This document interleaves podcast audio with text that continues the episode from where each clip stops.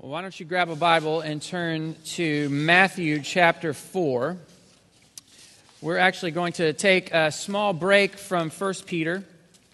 Thank you.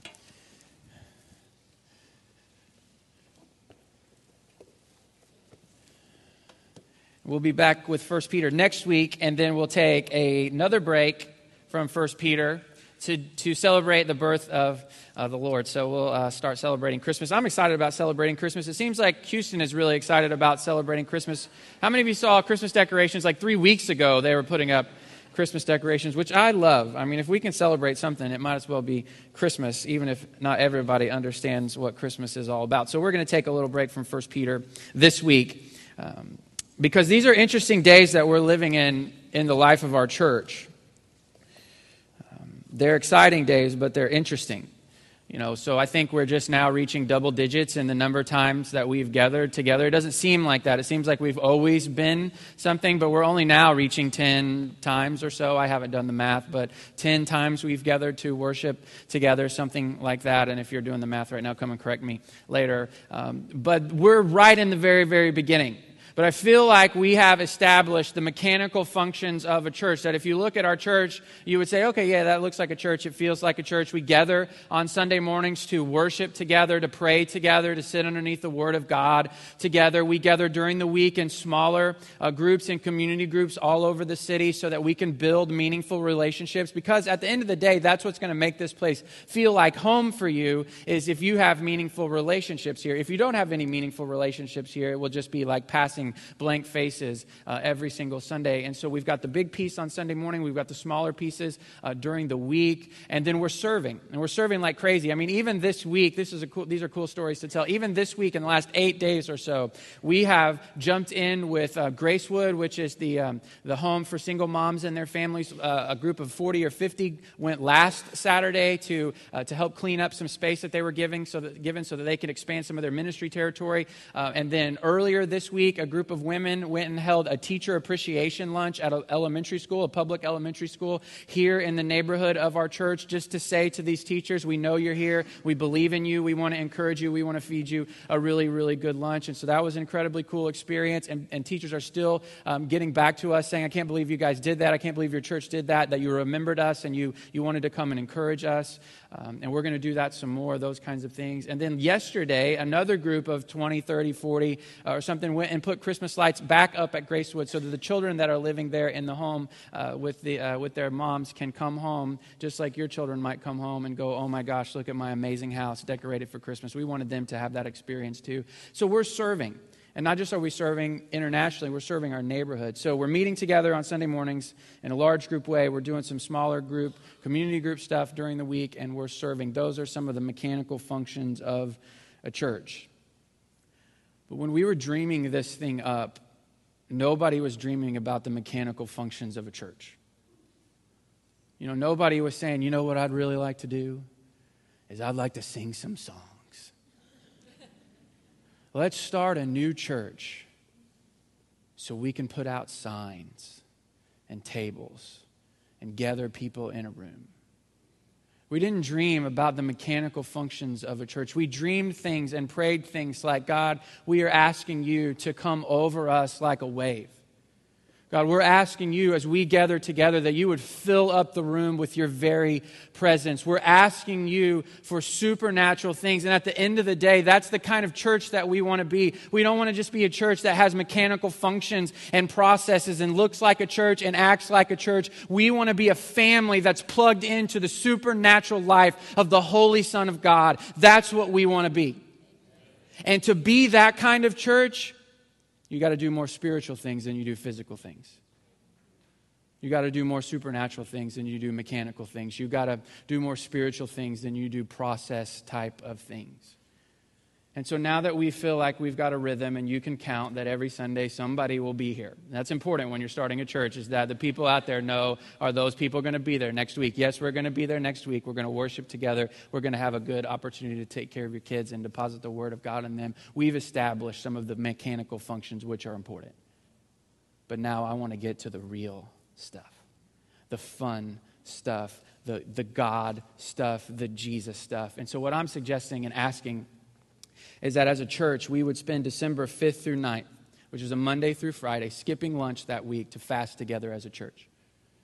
That all over the city, hundreds and hundreds of people that call Bayou City Fellowship home would skip lunch Monday through Friday, and somewhere in the city, you would pray instead of eat. You would sit underneath the Word of God, read the Word of God instead of eat. That you would meditate on the Word of God, and then at least one of those days, we'll gather in different parts of the city to pray together. Because what we're going to see from the Word is that God has ordained that fasting has a powerful effect. You know, fasting is one of those things that um, we, we went around this morning and said, What do you think, fasting good or bad? We would say, Well, it's good. It's in the Bible, it's good, uh, but it's not something that we have a lot of experience with. You know, in fact, if I ask you, when was the last time that you fasted, most of us would say, uh, well, let me think. There was that one time. Never. I have never fasted. You know, I mean, I did fast one time because I, was really busy and I didn't get to eat lunch, so I just waited until dinner. That's not really fasting, you know. When I was in college, I wanted to fast, and, and so I, I, I did more than what we were, I'm suggesting we do, which is just lunch. Uh, I dedicated a Monday through Friday to, to not eat.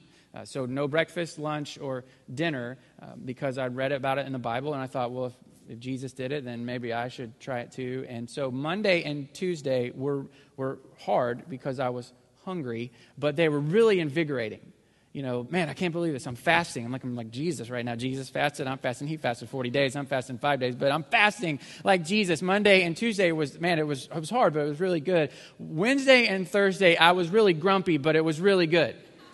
You know. Friday came around and my fast was ending around lunchtime or just right after lunchtime, and I was so unbelievably hungry.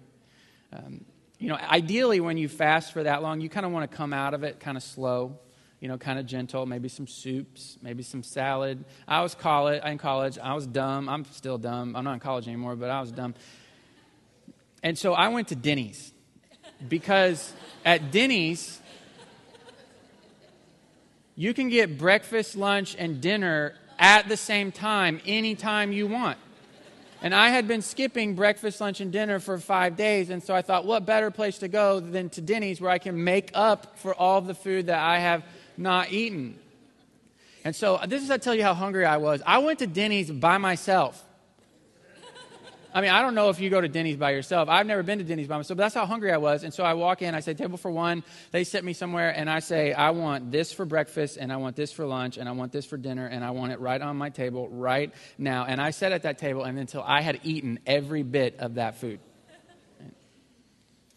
So that's not ideal. It's not the goal. But here's what I did learn as just a kind of an ignorant college student. When it comes to fasting, the spiritual reward is worth the physical cost. The spiritual reward is worth the physical pain because trust me, it is not easy to skip a meal, and it's definitely not easy to skip five meals. But God has ordained fasting to have a powerful effect, and I want to put it into play here in the life of our church. And here's why and here's what I want us to be praying about and thinking about as we're skipping lunch to pray together as a church. When I was a boy, my, my parents sent me off to church camp. Church camp is like regular camp, but at the end of the night, you do church stuff. And so every night at the end of the camp day, we would gather in this metal building that looked exactly like a garage. I told you I grew up in Missouri, so we're not super sophisticated up there. And so we would meet together in this garage type building, metal building, and there would be a hundred or so um, older boys and we would do like a worship service. So, similar to what we do this morning, there would be a music time and then there would be a, a, teaching time. And one of the nights, I don't remember exactly which night it was, whether it was the first night or the last night, but one of the nights, my group, we were sitting on the very back row. So I was on the very back row in a metal folding chair. And this, the music part was over, and this man gets up on the stage. And if he walked into this church today, I would not be able to pick him out. I just remember a couple of things. I remember that he had a red mustache. And um, I don't know why I remember that, but he had a red mustache. And the other thing that I remember is when he opened up his Bible, something began to happen to me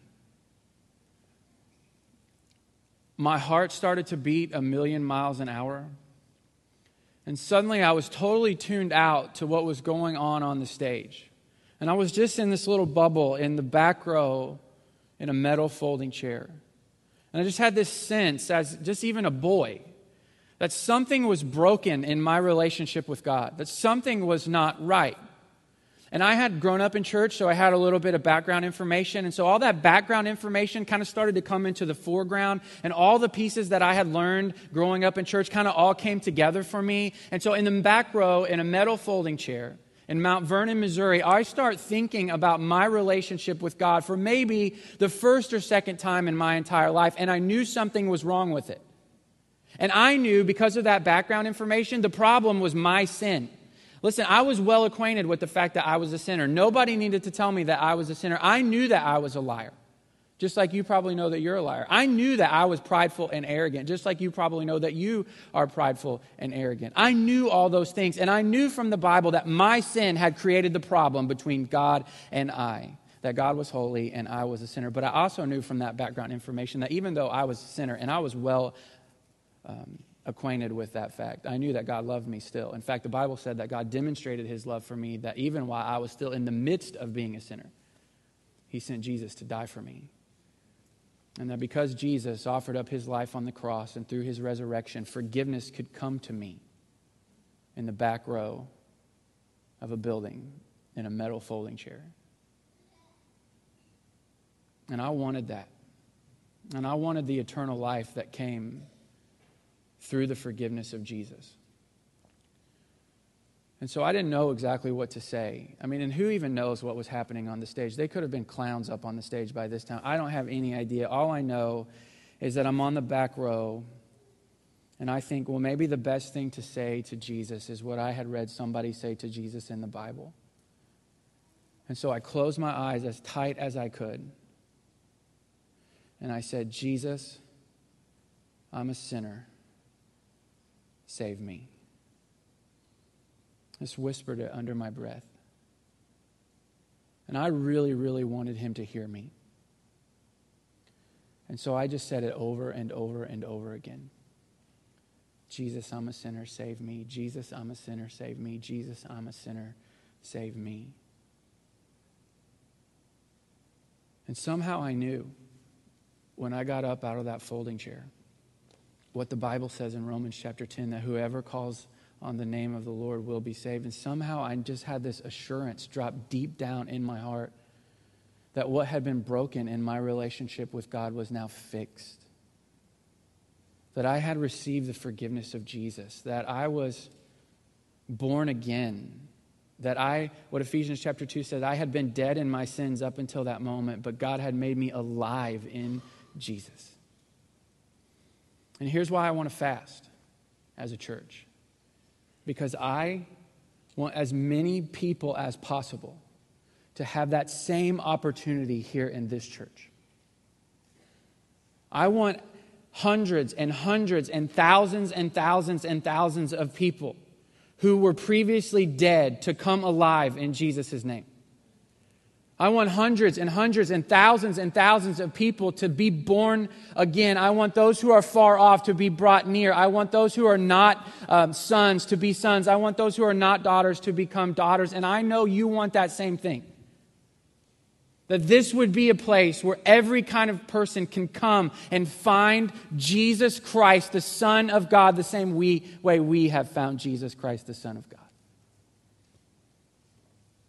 Now, I know that you want to stand before God one day and not just say, I was a really mature Christian, but I'm here alone.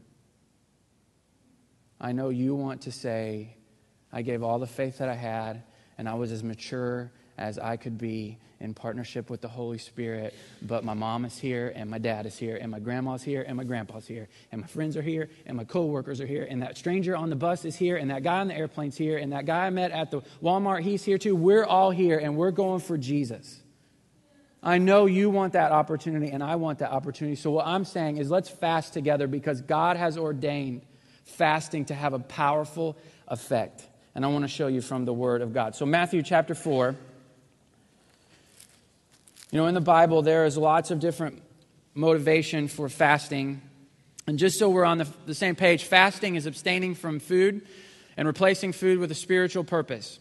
So it's skipping lunch, but it's not just skipping lunch. because you're busy or just because you don't want to eat. It's skipping lunch and replacing that with prayer, with reading the Word of God, with encouraging other people. So it's, it's abstaining from food and replacing it with a spiritual purpose. So the point of fasting is not just the abstaining from food part, you know. So some of you are thinking, like, okay, I, I want to lose a little weight after Thanksgiving. This is going to work out nice, December 5th through 9th. So I'm skipping, skipping lunch. That's five lunches. That's maybe a 1,000 calories a day in my current eating style. So that's 5,000 calories. I think that's two pounds worth of weight loss during the fasting. I'm in for the fasting, Pastor. Let's do the fasting. No, that's not what it's about. It's not abstaining from food, it's abstaining from food and replacing it with a spiritual purpose. Plus, I promise you, you'll gain all that weight back as soon as the fast is over because you'll go to Denny's for dinner.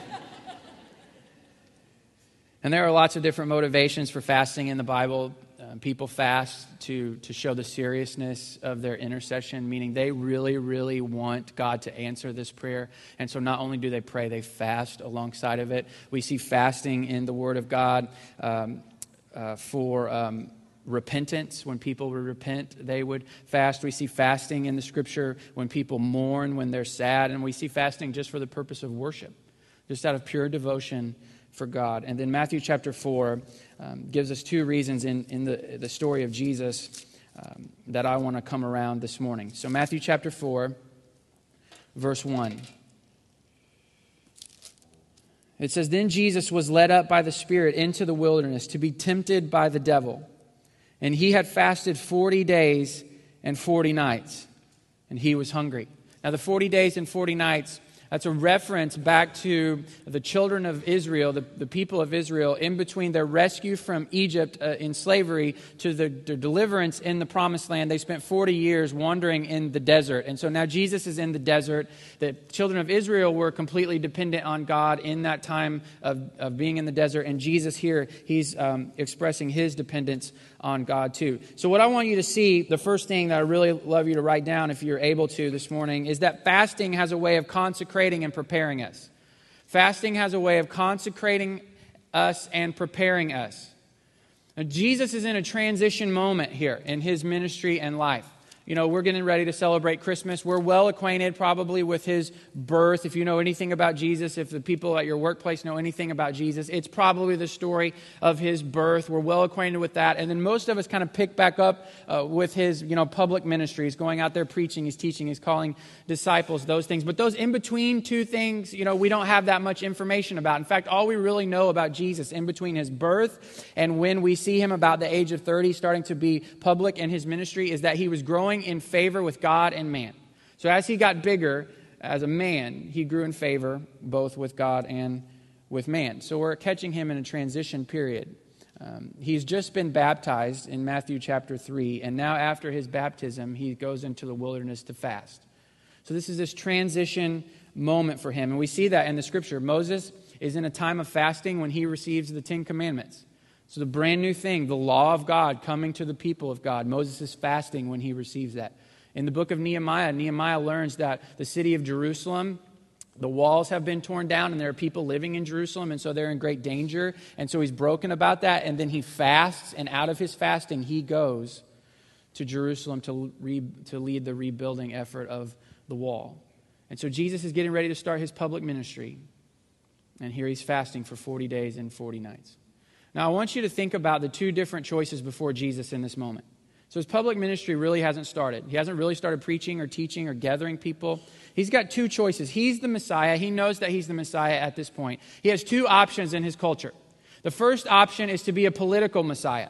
Everyone in his culture, everyone in Israel is expecting a Messiah at some point, but most of them are expecting a political figure who would rise to power, have great fame and influence, and through that fame and influence would somehow remove the Roman Empire from power in Israel. And when the Roman Empire would leave, the Israelites, the Jewish people, could rule themselves again, and then they would have a relationship with God the way their forefathers did in the Old Testament. So that is what everyone is expecting a political Messiah to come and lead the people against Rome. And so that choice is in front of him. He can do that. That's what everyone is expecting.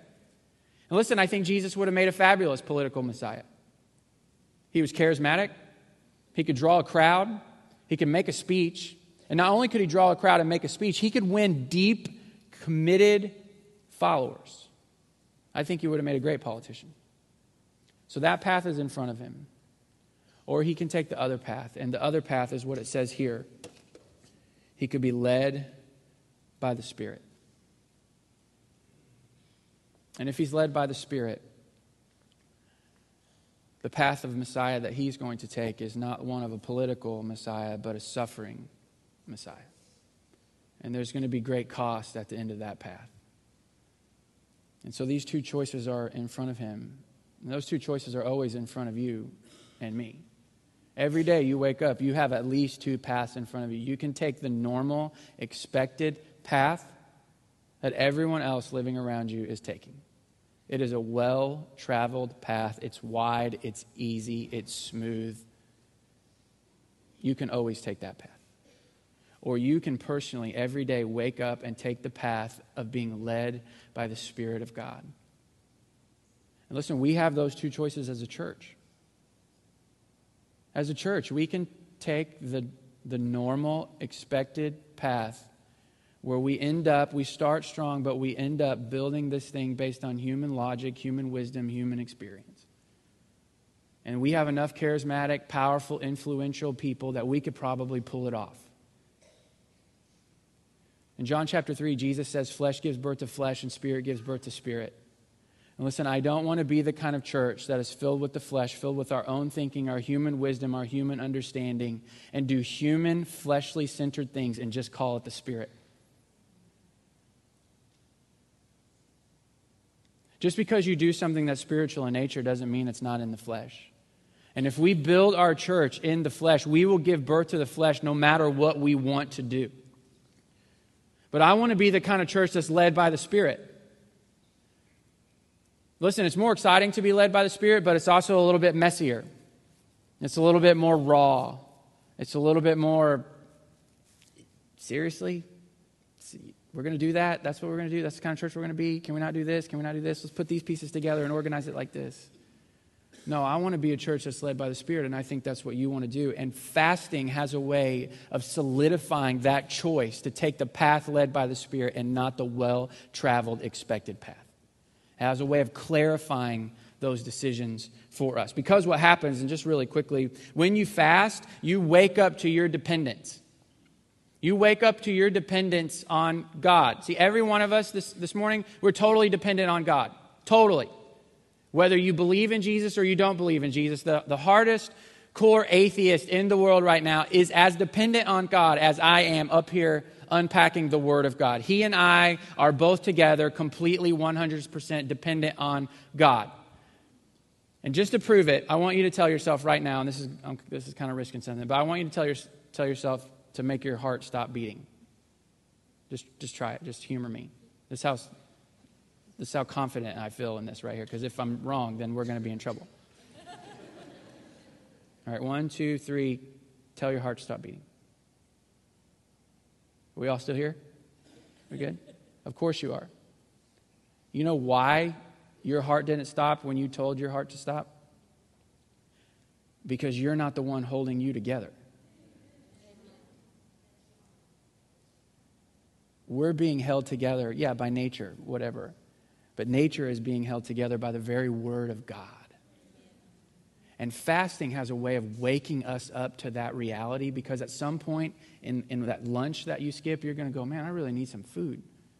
And then you're going to remember, I do need food eventually, but I need Jesus more. And Jesus is going to say in just a second that man doesn't live on bread alone. And fasting wakes us up to the reality that we are totally dependent on Him, which then leads to an incredible amount of humility. An incredible amount of humility when you and I come to terms with the fact that we're not being held together today by our very word, but by His very word. It causes a, a humility to be birthed in us.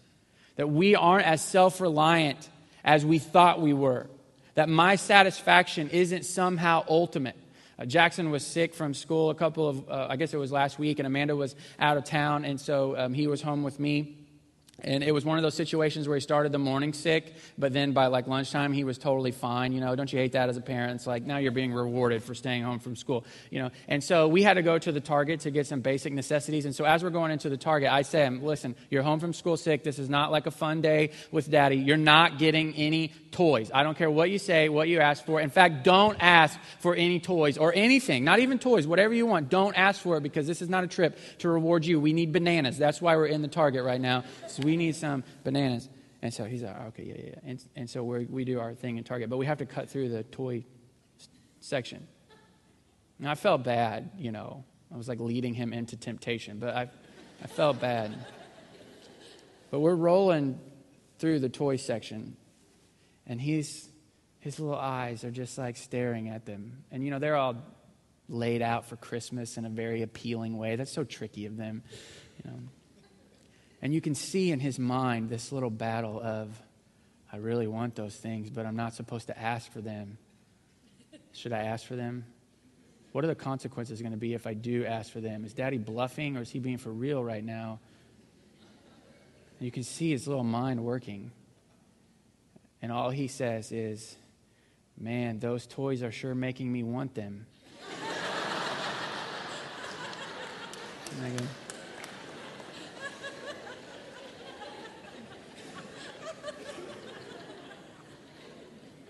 I think he's going to be a, a politician maybe because that was like, I'm asking for a toy, but not in a way that you can pin me down on it right here. I, th- I, thought about that over and over. I mean, is that not a, a, an amazing summary of what it's like to be a human in 2011? Just you're driving in your car and you're going, man, I want that, and I want that, and I want that, and I want that. Not, not even, you don't even have to go into a store. You just got to drive through somebody else's neighborhood. I want that, and I want that, and I want that. This just part of our human nature.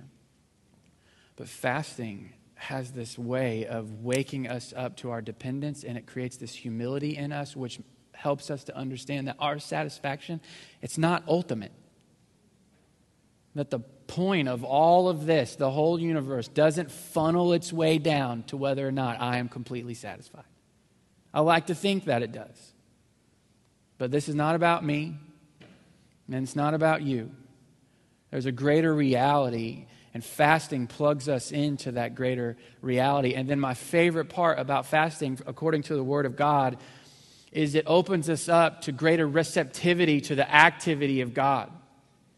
Somehow we're more aware of his work and presence around us. We see that in, in the scripture. In Acts chapter 13, it says the leaders of the Antioch church are fasting and praying together, and it's there as they're fasting and praying that God says to them, I want you to set apart Saul or Paul and Barnabas. I'm going to send them out. It was in that fasting that God spoke. In Daniel chapter 9 and 10, I just encourage you to go home and read chapter Daniel chapter 9 and 10. That's some crazy stuff that happens in those two chapters, but just a little summary. Daniel is in this time of fasting, and he sees a vision vision of a pre incarnate Jesus, meaning Jesus before Bethlehem, a pre incarnate glorious Jesus, and he passes out. You know who wakes him up? An angel wakes him up. And then the angel not only wakes him up, can you imagine being woken up by an angel? An angel wakes that dude up and then tells him about this spiritual battle that that angel had on the way to meet Daniel. That's crazy, but it's in this time of fasting that the curtain gets peeled back for Daniel, and he sees some things that no, very few human eyes have ever seen. Story of Elijah in the Old Testament. Elijah's in this period of fasting. You remember he goes up on the mountain and he needs to hear from God, and there's a, there's a, a great wind, but God isn't in the wind, and there's an earthquake, and God's not in the earthquake, and then there's a fire, and God isn't speaking in the fire. Then how does he speak? He speaks in a gentle whisper a still small voice. But all of that happens in a context of Elijah fasting. Fasting has this way of opening us up to the activity of God. And it's no wonder because fasting literally means to empty yourself. And anytime you and I start emptying ourselves of us, it clears the channels for our communication with God. Sometimes I don't hear from God the way I want to hear from God. He's not speaking to me the way I want him to speak to me because the channel of communication is all cluttered up with me.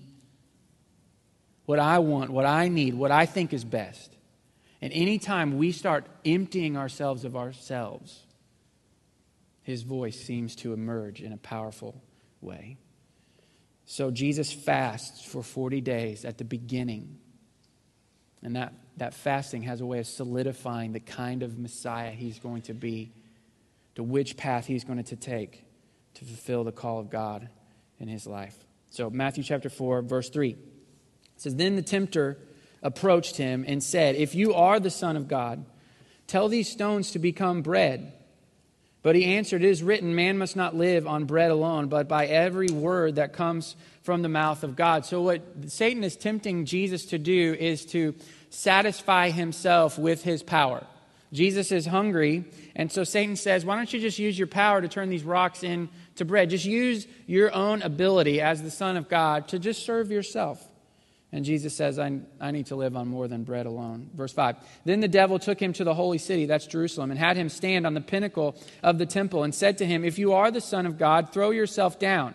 For it is written, He will give His angels orders concerning you, and they will support you with their hands so that you will not strike your foot against a stone. So Satan takes him up on top of the temple, and then just he's tempting him to use his power for tricks uses power to demonstrate his power and authority as the Son of God. He says, throw yourself off the building. And the Bible says, and so Satan is even using the Bible. The Bible says that uh, angels will come and rescue you. You won't have any harm come to you. And Jesus says, it is also written, do not test the Lord your God. Verse 8. Again, the devil took him to a very high mountain and showed him all the kingdoms of the world and their splendor. And he said to him, I will give you all these things if you will fall down and worship me. So now what Satan is tempting Jesus is to take a shortcut. To take a shortcut. Because if Jesus walks the, the path of being led by the Spirit the way God wants him to, it's going to, at the end of the day, result in fame and glory and power and honor for Jesus. That's what Philippians 2 says. That every knee will bow and every eye will see, and every tongue will confess that Jesus is Lord. But what Satan is saying is listen, get the same thing, but don't do it the hard way. I'm the prince of the power of the air. I'm the God of this age. If you just worship me, I'll make sure that everyone else worships you. Isn't that why you're here, Jesus? So that your name can be lifted high. Listen, we'll lift your name high, just you worship me right now. And Jesus says, Go away, Satan for it is written. See, sometimes you don't want to argue with the devil, you just want to tell him to leave. Worship the Lord your God and serve only him. Then the devil left him, and immediately angels came and began to serve him. Now, that story is obviously used in a lot of different ways. It encourages us when we're in temptation to use the Word of God. And you've probably heard that sermon before. I'll probably preach that sermon before. I'll try to wait a few weeks before I bring this passage back. But, um, um, but I want you to think of this story in the context of fasting and what fasting, what role fasting might have played in Jesus' spiritual warfare against the devil. Because I think God has ordained fasting to have a powerful effect, and part of that powerful effect, effect is, is a powerful weapon to use in spiritual warfare. I want you to turn to Mark chapter 9 really quickly. Mark chapter 9.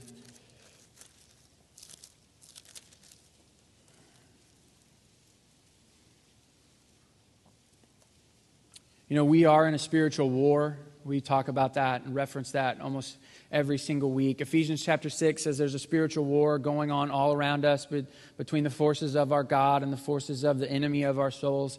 Satan, that battle is, is raging all around us. And, and, in fact, Ephesians chapter 6, according to biblical scholars, may even list a hierarchy, an order of the demonic forces of evil. There are uh, rulers, and then there are authorities, and there's our powers, powers of darkness, and then there are spiritual forces of evil. And all that is to say is that there's an organized attack against the church.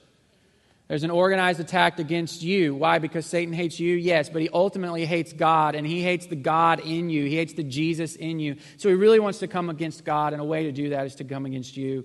And so the, the spiritual forces of evil will come against you, and have come against you, and maybe even now are coming against you. I told you last week that Amanda was in South America two weeks ago, and and she was in a, in a uh, she was going with Compassion International. I don't know if you've had the great opportunity to learn about Compassion International, and we're actually going to partner with them in our church in a really cool way, and we'll unveil all that out in time. But um, Compassion, through Compassion, you can sponsor children, and for I think $40 a month, you can sponsor a child in, in places all around the world, and it puts that $40 into the hands of their family, and it keeps that family essentially from eventually becoming an orphan and it's all done through the local church, and it's an, it's an incredibly powerful ministry. And so Amanda had the opportunity to go with a team of ladies with Compassion International to go to Ecuador in South America and just raise awareness about what Compassion was doing, and then hopefully people would, would sponsor more kids. And so, um, you know, the, the most important tool that Amanda had to bring was her computer because she would have these experiences with compassion during the day, and this team of ladies would get into the hotel room and write about it, post it on the internet, and people would be inspired and want to sponsor kids. So, of course, which piece of equipment broke as soon as she got there? Her computer. Her computer is pretty new, never had any problems with it whatsoever, and just all of a sudden, it doesn't work. And it was so clear to us that that was just a scheme of the enemy to prevent Amanda from fulfilling the call that God had given her for that week. Thankfully, he would, didn't accomplish that in any way. But that was a scheme set against her because that's what the spiritual forces of evil do. They come against us. Now, am I saying every time your computer breaks that it's the devil? No.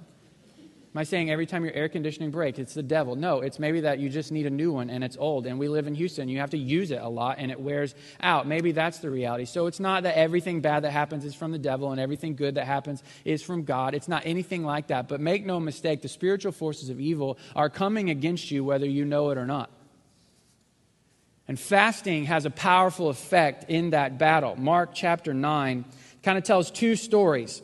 And I'll just summarize them really quick. You can look at them and, and read them later. But Jesus is on top of this mountain with Peter, James, and John. And on top of this mountain, Jesus is transfigured. He's transformed before their eyes, and, and they see him clothed in glory clothed in glory. And then he's sitting there with Moses and Elijah, who had been dead for a really, really, really long time. And Jesus um, is having a conversation with these two very important dead men in the Jewish culture. And then God opens up the heaven and speaks out of it and says, uh, the Father speaks out of it and says, You know, this is my son, listen to him. And so that's happening on the mountain. Meanwhile, at the bottom of the mountain, the other disciples uh, they're having another experience. This father has brought his son to the other disciples looking for Jesus because the son of this father has been possessed by a demon, and this demon is just causing his son all kinds of trouble. And so he asked the disciples to cast out the demon. Well, they can't. They had been able to cast out demons before, but but they can't cast this one out for some reason. And so Jesus comes down off the mountain, and these two stories kind of collide together. And so Jesus says, Hey, what's going on? Because there's kind of a commotion. The father says to Jesus, I brought my, my son to you, to, and your disciples, they couldn't cast out the demon. Can you? And he says, What do you mean if I can? Of course I can. Anything is possible for him who believes. And that's when the father says, I believe, help my unbelief. I want to believe even more. I believe, but help me to believe e- even more. And so Jesus ends up casting this demon out of this boy and completely changes the future uh, of this boy's life. And then they go into the house, Jesus and his disciples. And this is what the disciples ask Jesus in verse 29. They say, And he told them, so they ask in verse 28, Why couldn't we drive it out? Meaning, why couldn't we dispel and cast out this demon? Verse 29, he told them, This kind can come out by nothing but prayer and fasting. Now, I want to chase a little rabbit here because how many, look in your Bibles, how many of your Bibles have the word fasting? How many of your Bibles do not have the word fasting in that verse? Yeah, so it's kind of weird. Like, is one of them wrong and one of them right? Did one of us get kind of a bad batch of Bibles? You know, like they're the defective ones, they've been recalled. No, here's what's going to happen. We're going to chase this rabbit. This doesn't have anything to do with fasting, really, but I want to, I, I want to equip you to understand how the Word of God is put together. We believe that the Bible is the authoritative Word of God. We believe that um, men were inspired by the Holy Spirit and as they wrote to real people in real situation, the Holy Spirit was inspiring them. So these men, um, they wrote their letters, um, which eventually became the scripture. And so God was inspiring them so that the Bible would be with us for all time and inform the church for generations and generations and generations. Okay. Um, so we believe the Bible is the authoritative word of God. But the Bible didn't just drop out of heaven. You know, some old priest wasn't walking through somewhere, beach somewhere, whatever, and just, oh, hey, there's the Bible from Genesis to Revelation. That seems good. Let's go with that. It doesn't work like that. Um, it was pieced together as God inspired human men, and it fits together beautifully, okay? Now, you can't go to a museum and see the actual piece of paper that Mark wrote those words on. The actual piece of paper that he had in front of him and the actual, with the actual pen and ink. You can't go to Israel and find that. You can't go to New York and find that. You can't go to the Smithsonian and find that. That piece of paper doesn't exist. Okay? What we have are copies. Okay? Because, you know, they're writing letters on poor paper with poor ink. They just didn't survive. But copies have survived. Right? And so there are, are, thousands and thousands of these copies of the gospel in Mark and Philippians and Ephesians and all those kinds of different things. Now, um, I'm not an expert in this field, but my sister in law is. She wouldn't call her, uh, herself an expert, but she's been trained in it, has a, multiple degrees in it. It's unbelievable. And if you have questions about this, this stuff is kind of interesting to you, then I'd encourage you to seek her out, and she'd answer almost every one of your questions, I'm sure. No pressure on her. Um, but um, some of you, you're like, I don't really care. I believe the Bible. My pastor says I can trust the Bible, so I'm good. You know, and if that, you're in that case, awesome. You want to know more about it, then that's awesome too. We want to help you. But when it comes to Mark chapter 9, verse 29, here's the deal. Okay? If you stacked up all the copies that we have of Mark chapter 9, verse 29, a huge stack of them, so a huge number, and also some really, really early ones, meaning copies that were written not too long after Mark actually wrote on his piece of paper. Many of them have the word fasting. Okay? So that this one doesn't come out by prayer and fasting. So the word fasting is in there. But then some of the other copies that we have, the ones that we trust um, in a high, a high degree, some of those copies don't have the word fasting. And so the thing about the Bible, it wasn't written in English. Translators who give their life to this kinds, these kinds of things, they want you to know what's going on. They want you to know that some of the copies, in fact, a lot of the copies, most of the copies have the word and fasting, but some of those that we trust the most don't, and they just want you to know. So that's why in my Bible, you see on the screen, it has it in brackets. Your Bible, look, it may have an asterisk. How many of your Bibles have an asterisk after the word prayer? Right? So what, what does that mean? It means go down to the footnote. When you go down to the footnote right now, it's going to say something like um, other manuscripts or other MSS have the word fasting. They just want you to know. Nobody's trying to pull a trick on you. No, there's no committee somewhere that's saying let's trick all these people into believing about Jesus, even though all the evidence doesn't suggest anything. No, in fact, when they make archaeological finds that are credible, they will update your Bible with that in light of that new new evidence that they have. So the Bible is the authoritative word of God, and we believe that not just by faith, but a tremendous amount of evidence. And so, so some of your Bibles have the word fasting, others don't. But I want to say that maybe I think it's what's here, and I want to give you a theological reasons. Look back up in that passage. You'll see that, that they can't cast out the demon, right? But they had been able to cast out demons before, even earlier in Mark they had been able to cast out demons. But for some reason, this one, they can't get it to, to re- be removed from this boy.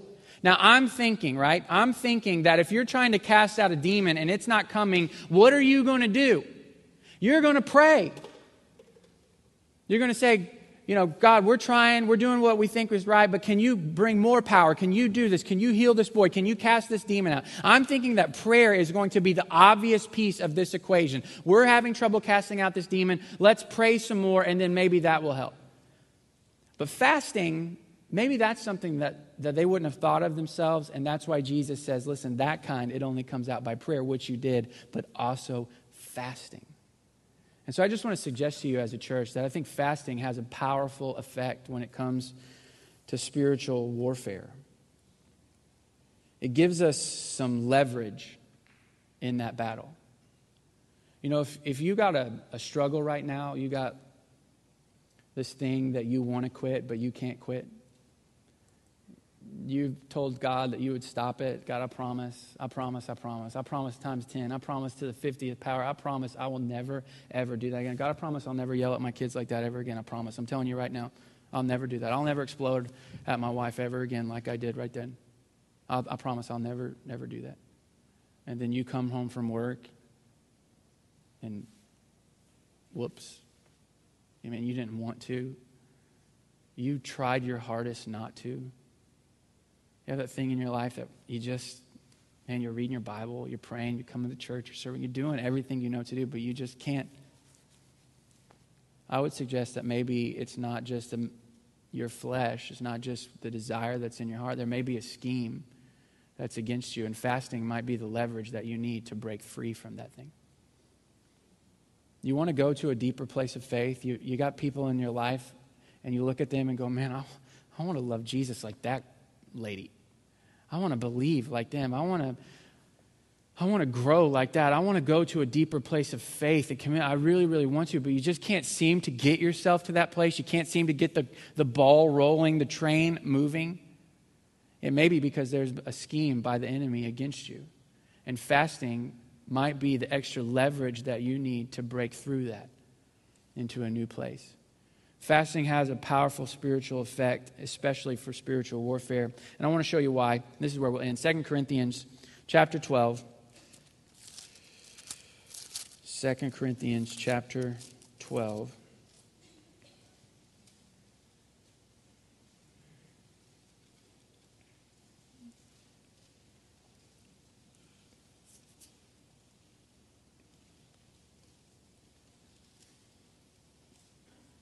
We're jumping in the middle of the chapter with verse 9, but Paul has been talking about this thorn in the flesh, which been, has been given to him, and it's been granted by God, meaning God is not taking away it away, but Satan is using it against Paul. And so Paul prays that God would take it away, but God's not going to. And this is what Jesus says to Paul. Verse 9, but he said to me, My grace is sufficient for you, for power, or your version of the Bible may say, My power is perfected in weakness. The power of God is perfect or complete when we are weak. You remember back in Matthew chapter 4, after it says that Jesus fasted 40 days and 40 nights, what did it say? It said Jesus was hungry. I promise, if you haven't eaten anything for 40 days and 40 nights, you are going to be weak. You're going to be weak mentally, you're going to be weak emotionally, you're going to be weak physically. So Jesus enters into this battle with, hello, Satan himself. This is not some kind of spiritual underling, you know, that was just sent in the spur of the moment. Satan himself coming against Jesus. Jesus goes into that probably as weak as Jesus ever was before he went to the cross, physically. But maybe what 2 Corinthians chapter 12 verse 9 says is true that when we're weak is when the power of God is the strongest in us. You ever been around a kid and you see this kid like he's trying to lift something or she's trying to lift something and it's too, their arms are not big enough, you know, their little stubby arms trying to pick up something really big and, and they're struggling with it and, and you try to come and help because you're a nice person and they're like, hey, no, no, no, I want to do it myself, right? Anybody else been there besides me? Please raise your hands, okay, so that I know that you're getting this. And you're like, okay, yeah, do it yourself. You can do it. But they just struggle and struggle and struggle and struggle. And what you know the whole time is all they have to do is turn to you and say, I'm weak. I need your help. Or I can't do this myself. I need your help. And it makes all the room for you to come and apply your strength to that situation. I think that's part of what this verse means. It means when we are weak and we admit that weakness, it makes room for the power and presence of God in our lives. That He would apply His strength to our situations. And fasting, it, it just wakes us up to that reality that we maybe are more weak than we think, that we're trying to accomplish spiritual goals that we can't accomplish on our own with our human thinking and our human ways and our human wisdom. And maybe we need to step aside and say, I can use some help here. And not only could I use some help, but can you do this for me because I'm not able to do it for myself? That's when the power of God can be perfected and complete in our lives, completely applied to you and to me. But as long as we feel so adamant about living on bread alone, on our strength alone, what we can do and provide for ourselves alone, the power of God may be limited in our lives because we just never simply admitted the truth that we're weak and He's strong. And as a church, I want to set aside December 5th through 9th to just raise our hands up to Jesus and go, We are weak. We can't do it. You know, I stood in front of our core team in one of our first official meetings, and I just said, "This is a terrible, this is terrible leadership. Don't lead your business like this." But I just said, "I want you guys to know, that as the pastor of this church, I don't have what it takes."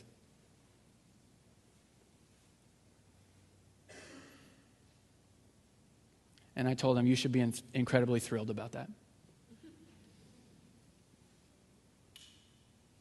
And so I'm saying the same thing to you now. 400 people. I don't have what it takes. To be the kind of church we want to be, one filled with the power and presence of God, I don't have what it takes. And neither do you. We just want to step aside and say, We are weak, and you are strong. So come be strong. So, December 5th through 9th, we're going to skip lunch that week, and I'm asking you to pray about it. And if you're not physically able to do it, then I totally understand. Like, if your doctor would be mad at you if you skipped lunch for five days, don't skip lunch. But if your doctor would be semi cool with it, then I say let's tap into the powerful weapon that God has given us together and break through any kind of spiritual attack against us and consecrate ourselves as the kind of people we want to be. And the other thing I want to say as we close, maybe you're like me and you didn't hear a word that I said this morning because your heart is beating a million miles an hour. Because you know your relationship with God, there's something broken. And maybe you can just say what I said as a boy Jesus, I'm a sinner, save me. So let's pray together. And if that's you this morning, I just want to give you that opportunity. If you know that there's something wrong with your relationship with God, you've not, you're far off. Even though you're close to church, you're far off from God. I would just encourage you just to cry out to Him and say, Jesus, I need you to save me. I want to commit my life to you. I admit my sin, and I believe in Jesus, and here's my life. Save me. And the Bible says that when you do that, God will hear you, and you'll be born again you were dead in your sins, but now you're alive in Christ. So let's pray together. Father, we thank you that you do bring the dead to life. And we just want to say that we want to be the kind of church that that happens all the time. That's a regular part of what happens here.